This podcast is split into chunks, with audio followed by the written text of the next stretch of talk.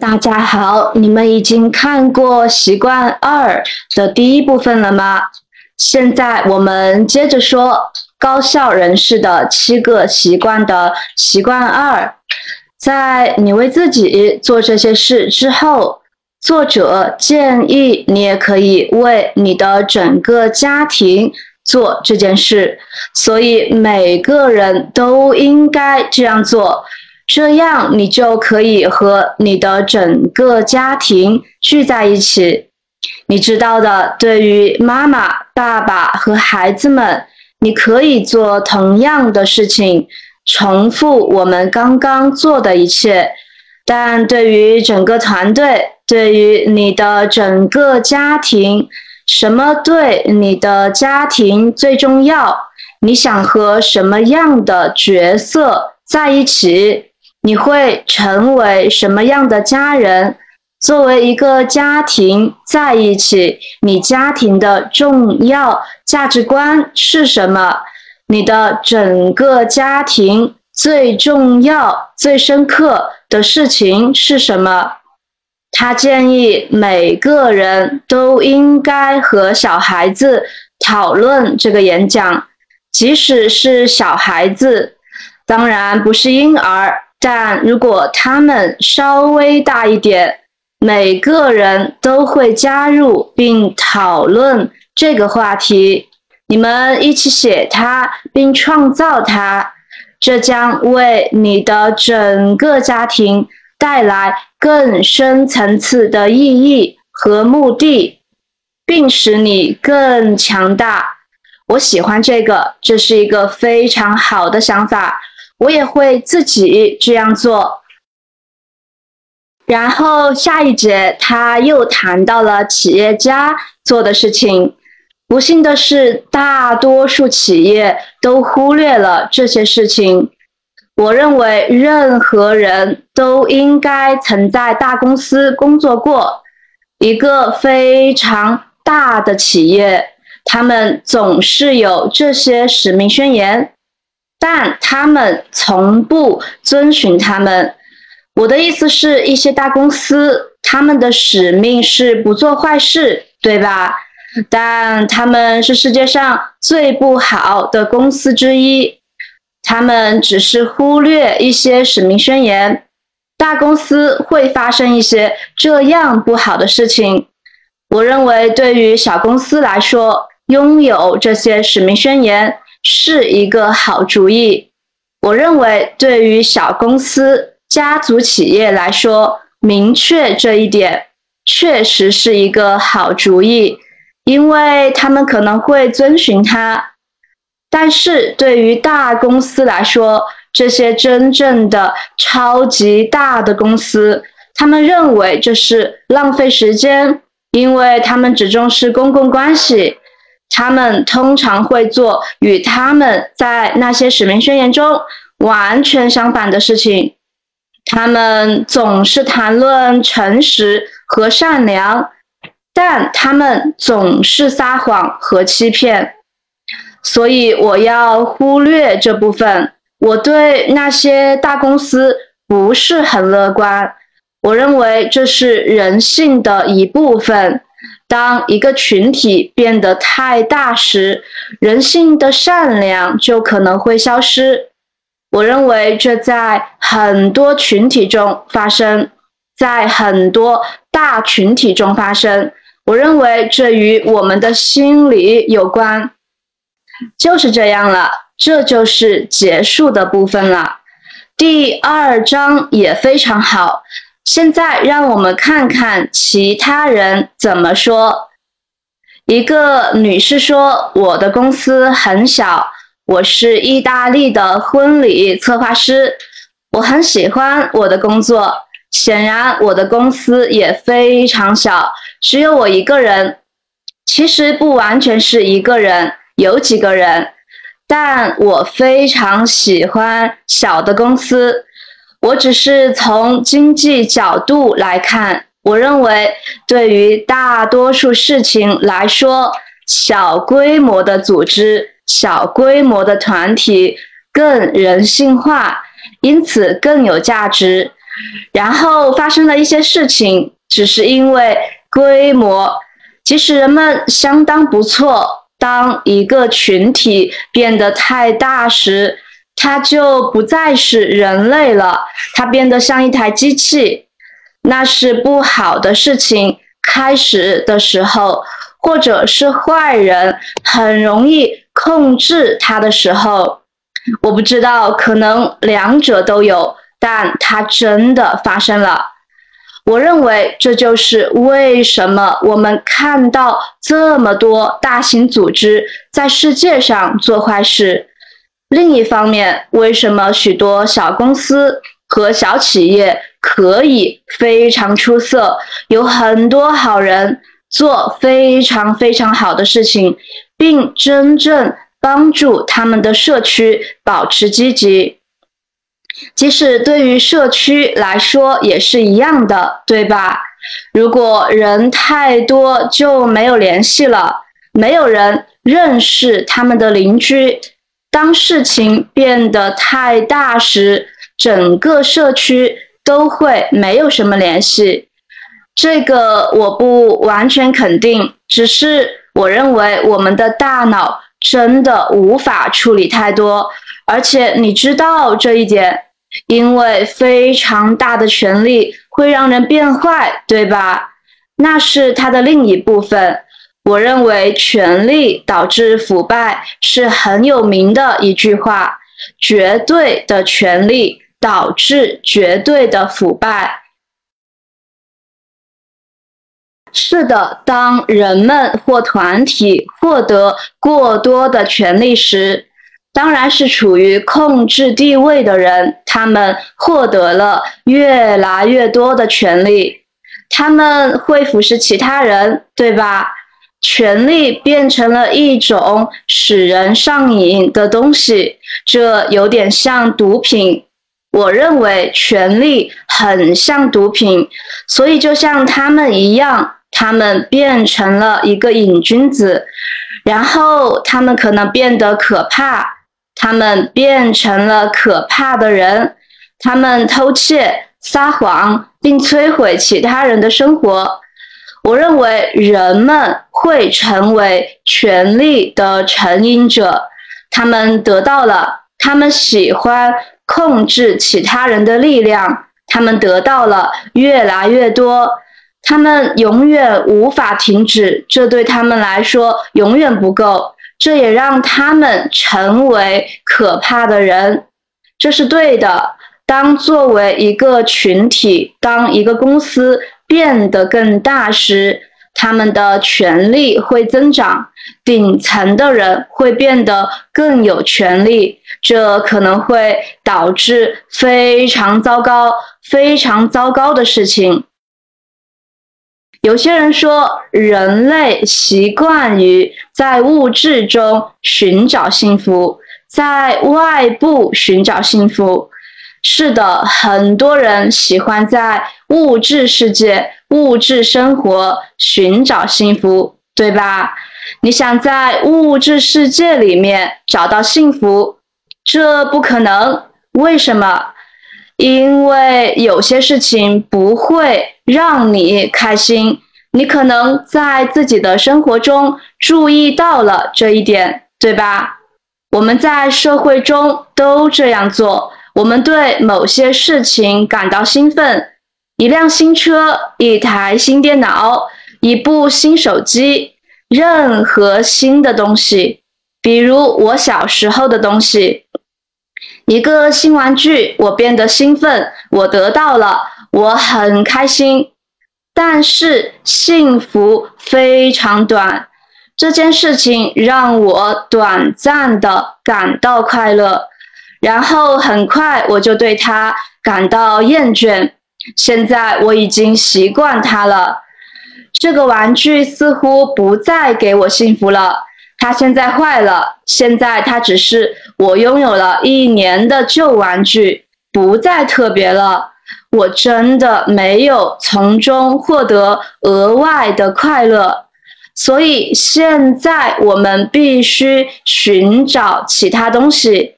这只是表明这些外部的事物并不能真正创造持久的幸福。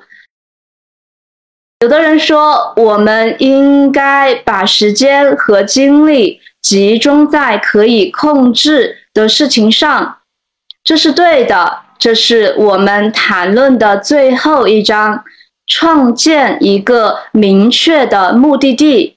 这是一个很好的表达方式，创建一个明确的目的地。因为如果你的梯子总是靠在右边的墙上，那么你走的每一步都会更快的把你带到错误的地方。这是一个好观点，那正是我们所说的，这完全正确。这对整章是很好的总结。你可以用另一种方式说，让我们看看一辆快车。我有时在参加一些会议的时候，会说这样的方法，这样的学习方法。假设你有一个快速汽车，你开得很快，但是如果你有一张糟糕的地图，你走错了方向，那么你就会越来越快的走错地方，对吧？假设你在上海想去北京。但你开车向西走，你可以开得很快，你是伟大的赛车手，对吧？但你不会去北京，因为北京在上海以北，所以如果你往西走，你会很快走错路。这是思考这一章的好方法吧？作者的意思是你首先必须知道你在哪里，你也必须。非常清楚你要去哪里，你想去哪里，你想成为谁，否则你可能会消耗很多精力。你可能非常聪明，你可能非常聪明，成功，但你会成功的做错事。当然，没有幸福，你也会成功。不过，这是一件可怕的事情。我们可以在娱乐界看到这一点。红毯是看到这种巨大成功、金钱、权力和名声的最佳场所。我想，这其实并不是表面那么美好。我认为，这些人真的拥有所有这些成功，却悲惨的不开心，多么不理智！所有的努力，所有的专注，只是为了痛苦。所以，首先明确你的目标。我认为，对大多数人来说，幸福是一个很大的问题。幸福以及所有这些更深层次的东西，然后你想办法更快或更好的到达那里。有些人说，让生活更好发展的最好方式就是成为一个自动驾驶者。这是一个很好的词，这基本上意味着独立学习者，对吧？你自学，你独立学习。我注意到，当我在学校的时候，我读了很多有趣的书，但我几乎什么也没学到。现在我比上学时聪明多了，我仍然不知道为什么人们想要参加学校课程，而不是成为一个独立的学习者，尝试一些不同的东西。他们会比参加一些考试进步得更快。这些考试在学校是标准化的，在我看来是没用的。我完全同意他的看法。我认为其中一个原因是，当你是一个独立学习者时，它来自你的内心，而不是外部，对吧？要独立学习，你必须稍微做一下这个过程，你必须考虑我想学什么，我对自己前进的方向有远见，以及为什么我选择它。它来自你的内心。然后你必须弄清楚你如何学习这个。所以，首先你要决定你想学什么，这就是它来自你的内心。让我们说说汉语。我想说汉语，流利的说。那么，作为一个独立的学习者，你会想，嗯，我该怎么做呢？我知道你必须想办法，对吧？如何实现？这是独立的，这也更有效。这是积极的，非常积极的。这就是为什么你可以毫不费力的学好汉语的原因。如果你只是去上课，只是去上汉语课，那么你希望老师做所有的事情。我会坐在这里，他们会告诉我我要学什么，他们会给我考试。你只是为他们表演，你正在为他们参加考试。你试图为家人或其他人获得成绩，确实有很多人专注于外部而不是内部。我认为这就是为什么独立学习更有效、更强大。关于我自己，我从所有的担忧和恐惧中解脱出来，决定走自己的路。我必须强调，强调我的父母。没有，他们没有想让我创业，他们想让我继续读大学。事实上，很少有人会做我这样的决定。说实话，我不在乎那个，我厌倦了坐在教室里，所以我想在我的生活中做出一些巨大的改变。我真的意识到，这完全取决于我，我的生活。完全取决于我该怎么做。看，我们才是自己生活的主人。我注意到，人们最常见的问题是害怕过自己的生活，这是我看到的最常见的问题之一。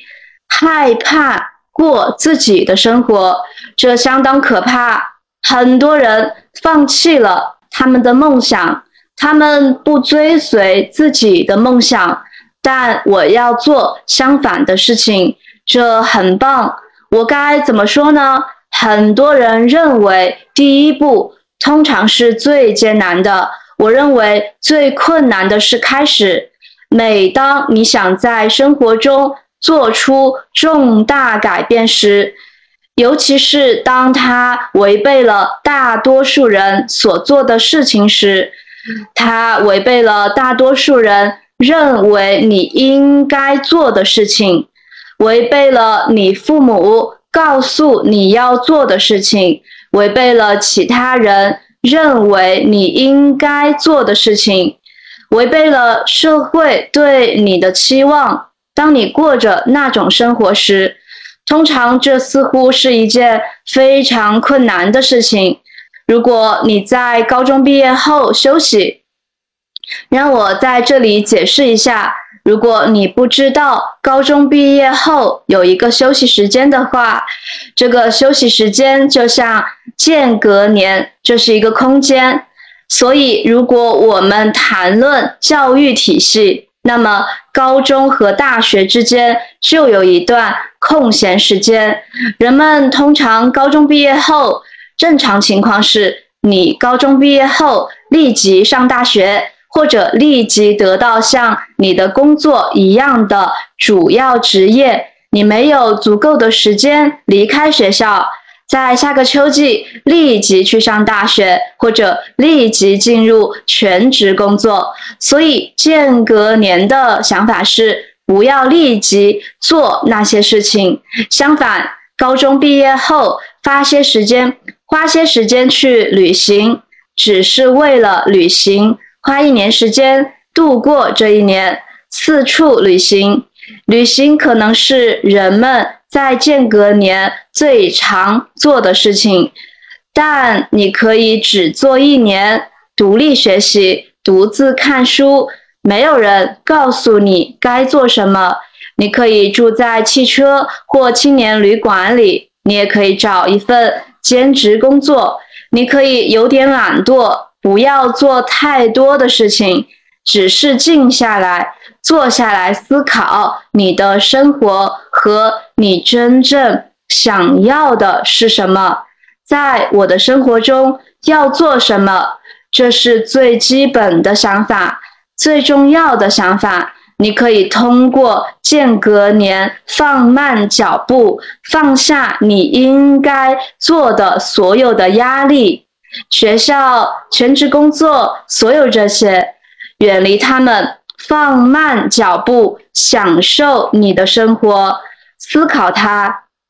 基本上这一章就是想想你生活的大局，你想用你的生活做什么？你想要什么样的生活？你想要成为什么样的人？你在做吗？这就是你正在做的吗？或者你迷失了方向？实际上，你现在走在了错误的道路上。你需要这样做来改变，这是一个很好的方式来实现我们刚才所说的。你就是自己的主人。我想说的是，这对人们来说似乎是一件可怕的事情。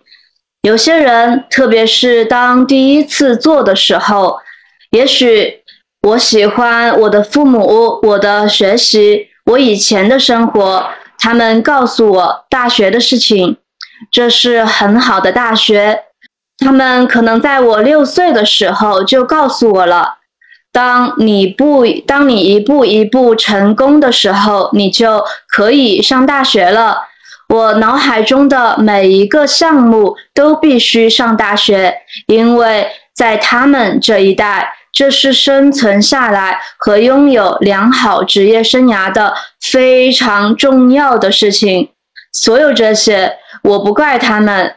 但这是编程，然后从大学立即全职工作。为什么我高中毕业后立即上大学？我没有，我没有做间隔年。但是在我上大学的时候，我很快开始意识到，我不想做一些全职工作，我不想为大公司工作。我甚至不知道我想做什么，我甚至不知道我为什么在学校。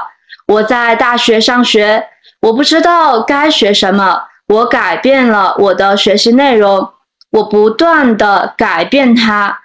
我不知道我为什么在那里，在那里只是因为我的父母有点安排我去上大学。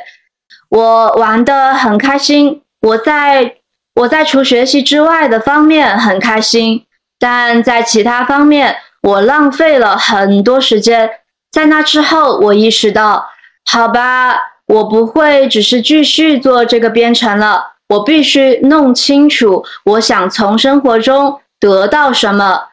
我不知道我想留学旅行的主要原因，我想看看这个世界，我想旅行，我想要自己的时间的自由，我想要起床的时间，我想看看新的地方。我想读我选择的书，而不是学校告诉我我必须读的那些书。所以有一段时间我创业工作，只是因为我需要钱，但我还是给了我很多的空闲时间。所以，第一，你要迈出第一步，因为对未知的恐惧，那真的是在阻止人们做事情。这只是恐惧，这就是全部恐惧。这不是理性的恐惧，好吗？你不会死，你不会挨饿，你只需简化你的生活。如果你的生活很简单，你可以把开支削减得很低。在现代社会，这很容易做到。然后你有自由，拥有所有的时间。所以，如果你想做什么，就去做吧，就这么做吧，没有什么可害怕的。你可以随时回学校，好吗？好的。如果你想回到学校，六个月后你可以改变主意，你可以随时找工作，就这么做吧，试试看。这没有什么可害怕的。真正阻止人们的是恐惧。我理解这很可怕，因为这是一些奇怪、不同和未知的东西。但是迈出第一步或前几步，然后非常快速的，你会意识到，哦，情况并不那么糟糕。事实上，这是相当简单的事实，真的很有趣。我现在有很多空闲时间，你会发现它实际上是非常愉快的。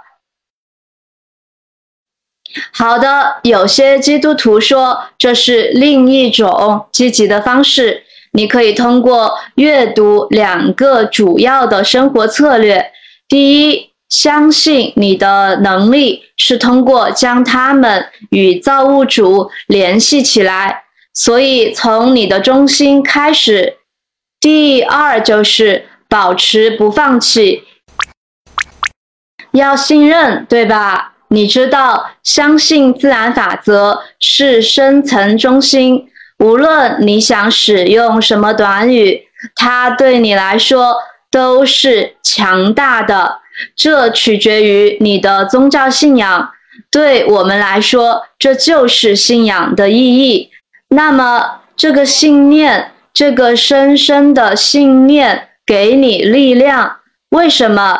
因为信仰意味着你专注于那个深层中心，你意识到它无法被摧毁，它不能被摧毁，也不能被改变，它不能被外部的任何东西或任何人控制。还有，你越能感受到，就越能意识到，力量来自内心深处。那种力量，无论你想怎么称呼它，它都能给你这种超能力或者信心。它减少了你生活中的很多恐惧，然后你就有了信念和信心，在生活中前进。做最重要的事情。有人问：那么我们该如何克服像间隔年的恐惧呢？因为我害怕。人们说不要害怕，但我害怕，好吧。所以最终我只能说，答案是信仰。答答案就在那里，你永远不会知道，直到你去做，好吧。生活中从来没有保证任何事情，所以你只需要有信心。我们称之为信仰的飞跃，这两次被称为飞跃，意味着跳跃。信仰的跳跃，因为那里有一个缺口。有时候你必须说：“我不知道，我不确定，但我还是要做，但我还是会做的，好吧？”这就是信仰。那就是信仰，对吧？我要去做，相信自己，相信造物主，相信宇宙，相信任何事情，即使我失败了，我仍然会没事的。当然，作者对此说的很好，对吧？上上周我们已经谈论过风险，你不会因为跳楼就有信仰，对吧？因为你会死。因为有这个自然法则，自然法则的一部分是物理学。如果你跳楼，你会摔倒，重力会把你拉向死亡，好吗？所以信仰并不意味着要愚蠢，但是像间隔年这样的事情，像创业这样的事情，生活中的很多所有的这些事情都不会杀死你。你不会死的，你可能会失败，但你不会死。所以在这种情况下，只要有信心，只要有信心，因为即使一切都不好，如果你有信心，只要采取这些步骤，你仍然可能会学到很多东西。你可以迅速的采取行动。你会遇到很多你不应该知道的事情，很多积极的事情也可能会发生。你无法想象，有时候甚至困难的事情也是积极的。因为你从中学到了很多。所以有一个点，最终只有信仰的答案。你只需要有一些信仰和公正，所以前进吧，因为没有人一直顺利。如果你需要百分之百的保证，如果你需要确定，如果你需要完全无畏、完全没有恐惧，那么你在生活中永远不会做任何事情，你永远不会做任何事情。因为总会有一些事情是不确定的，总有一些恐惧对我们大多数人来说。好的，你只需要找到你的信仰。有的人说，大多数人只是喜欢忙碌，无法忍受活动，这是一个非常好的观点。当我们处于不活动的状态时，我们就会充满空虚的状态，然后他们又干扰来填补空虚，可能是因为他们不想过多思考。但是 Stephen Covey 邀请我们做那样深刻的话题，这是一个很好的观点，这非常正确。我相信深入认识自己。是人们害怕的事情，但对自己诚实是第一步，这确实是非常好的观点。让我们从头开始。我注意到了关于中国人的看法，很遗憾地说，这是一种刻板印象的中国人。很多中国人非常健谈，非常活跃，但我不是典型的中国人，不是这样的。但许多人是因为，当你无聊的时候，当你没有被电视分心的时候，那么会发生什么？你开始思考，对吧？为什么人们不喜欢那个？因为当他们深入思考时，他们可能会开始产生他们不喜欢的想法，他们可能会开始感觉，也许不开心。不是很开心，或者所做的事情对他们来说没有什么意义，对吧？这些想法可能会在那些安静的时刻出现。我会意识到我正在努力工作，但我做错了方向。人们不喜欢去想那些，这是一个不舒服的想法。有时候这是一个可怕的想法，这让人们感到害怕。因为他们只是在做他们计划要做的事情，对吧？上大学得到这份工作，却不去想它任何这些事情，不去想内心深处的任何事情。所以，如果他很安静，然后突然出现这些想法，那很可怕，对吧？因为如果他们听那些想法，如果他们遵循这些想法，那么他们可能，也许他们必须改变他们的生活，这可能也非常可怕。我们刚刚谈论过那个，那么很多人是怎么做的呢？马上打开电视，马上播放音乐，马上做一些分散注意力的事情，避免思考大局，避免深入思考。避免那些不舒服的想法，那些恐惧，但这些都是非常深刻的想法。是的，对自己诚实是第一步，但这也许是最难的，对吧？这非常艰难。我的意思是，这是一件很难的事情。想象一下，对我来说，有一件困难的事情。这是一个小例子。我在大学毕业后的两个半年，说实话，我浪费了两年的时间，我浪费了我的父母的一些钱，我才意识到，我甚至不知道自己为什么在那里。我毕业了，我有一个学位。毕业的那天，我百分之百的知道我不喜欢管理这个专业，我永远不会成为一个管理者。但那是我的学位。这就是我的第一学位，所以这个人承认这一点有点不舒服，意识到了这一点，而且说实话，关于自己，这很艰难。一个更难的例子是，有些人会在一份工作或职业中工作十年、十五年、二十年，而有的人他们已经在同一个工作中做了四十年了。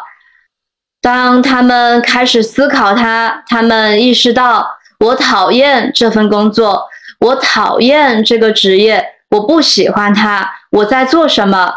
我很高兴你在做别的事情，因为这是一份悲惨的工作，这浪费了你生活的一切，这是令人痛苦的。这些年来，你要做到诚实，这对一个人来说很难。因为那时这可能会让人感到害怕，因为那时你该怎么办？如果你是诚实的，那么你必须说：“嗯，我该怎么办？我退出吗？我要开始做别的事情吗？也许我会赚更少的钱。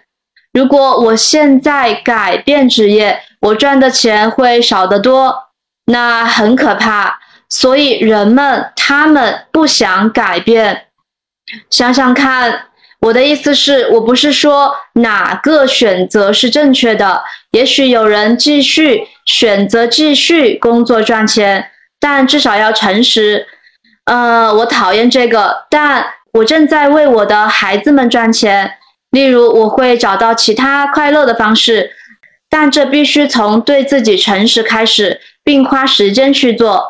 当然，在你年轻的时候早点做这件事更好，因为你有更多的时间，你希望有很大的效果。但在这个时代，你也可以在七十岁做到这一点。有的人说，只要处于边缘，我们才能知道自己是谁，真正需要什么。是的，当你碰壁时，你想有所作为。除非你想一辈子都被困在同一个地方，否则你别无选择。每个人都必须做出选择，留在一个安全的环境中，或者发现自己处于一个困难的位置，或者在边缘上。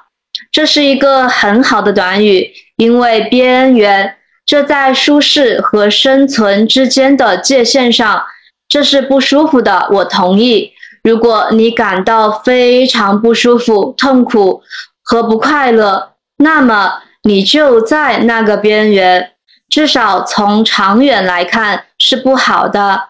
但是如果你太舒适了，你可以这样做，因为你很容易变得安全，不再思考，你就不会受到挑战。我们必须处于那个边缘。每个人都从身体上理解这一点，这在我们的身体上非常明显，对吧？用你的身体做例子，如果你对自己的身体过于舒适，一直坐着，从不挑战自己的身体，那么你的身体会越来越虚弱。最终，当然，如果你给身体的压力太大，你会受伤的。所以，这就是中间，你必须推动你的身体，通过锻炼来挑战它，可以做到刚好足够让它更强壮的那个程度，就在那个边缘。这在精神上都是一样的。我认为我们被创造出来是需要，是需要去挑战的。你可以称之为进化。你可以称之为我们是这样创造的，随便吧。但我们需要它作为人类的一部分。我们需要一定程度的困难和挑战，甚至动物也需要这个。很多时候，人们也一样。当人们感到迷失时，人们不知道该怎么办时，我该怎么办？我没有意义，我没有目的。人们不知道如何找到它。我想太多了，太多了。他们只是想，如果他们只是坐下来想一想，每天想啊想啊想，这就是如何找到目的，这就是如何在生活中找到更多的意义和幸福。但这不是帮助了一些人吗？但这还不够。很多时候，如果你这样做了一个月过一年，或者有时你在思考，但你仍然无法回答关于意义、目的、价值观、性格、使命的问题，那么你可能需要的是挑战。你需要接受挑战，因为当你处于困境时，你在战斗，你必须学习和成长。通常你会发现。你会找到意义、目的和想法，即使在那个边缘，有时候你必须被推动一些，这就是你找到它的方式。即使你不确定，也要冒险试一试，跳起来就行了。做任何事情，有些人去创业，有些人做间隔年，有些人去旅行，有些人开始家庭生活，不管是什么。但冒险、尝试、挑战可以帮助你找到意义和目的。有的人说学校更注重个性，因此大多数人忘记了性格。他们百分之百的关注个性，而在历史上的某个时候，至少在中国，他们关注的是学生的性格。这是很久以前的事情了。早在二十世纪，他们就有了在学校教授品格的想法，不仅仅是数学、科学之类的，他们还会教授品格、诚实、耐心等所有的这些事情。他们会教这个，但现在这种情况已经消失了，至少在中国。所以可以肯定的是。可能整个东方，也可能世界上的大多数地方，在学校没有教授品格、道德。事实上，大多数老师都没有教学生这些。那么，他们教什么呢？他们只是教一些非常基本的技能。通常，他们不是在教性格，甚至有时他们间接的在教坏性格，甚至是直接的。有的人说，在我的脑海中拥有这个清晰的画面总是非常重要的，但只有当我有一个清晰的决定时，它才会出现。这是一个很好的观点。是的，这始于我们坚定的决定。如果我在脑海中创造出这个清晰的画面，那么我就可以创造它。有时候我不得不改变我生活中的使命形象，但这总是一个令人兴奋的过程。我自己也从我自己做错的事情中学到了很多。我们可以有一个深刻的思考和沉思，这些沉思，这需要思考。沉思是一个好词，对于这些深刻的大局的问题，这非常重要。但我们也需要行动，你必须采取行动，做出决策。这是很多人的弱点。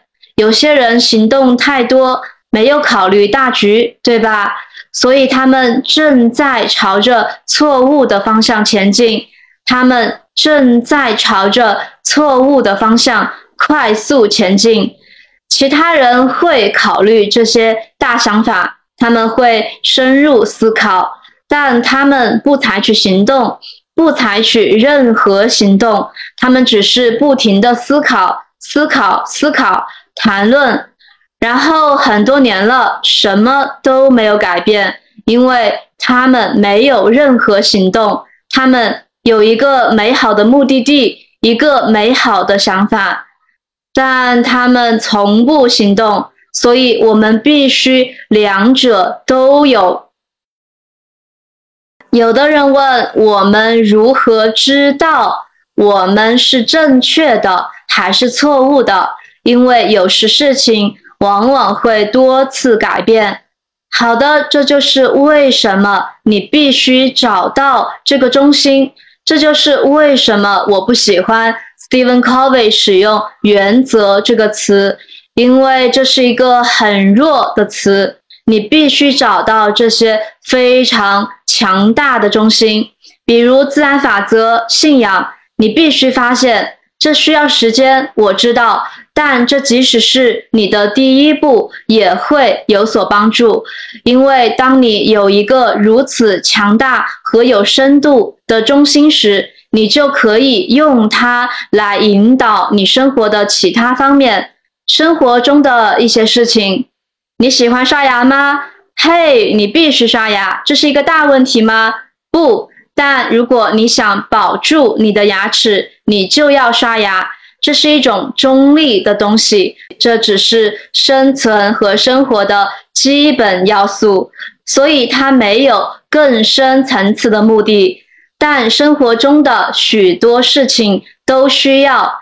举个例子，如果你有这种深层的中心，这种自然法则，这种道德法则，上帝、真理，无论你想怎么称呼它。我只是一直在说自然法则，所以我不认为每次都说那个短语。假设你有这个自然法则，你至少清楚，那么你可以用这种方式看待生活中的事情，并决定你的生活我是否遵循这个。假设你在约会，你是一个年轻人，你是一个男人。你遇到了一个女孩，然后开始约会。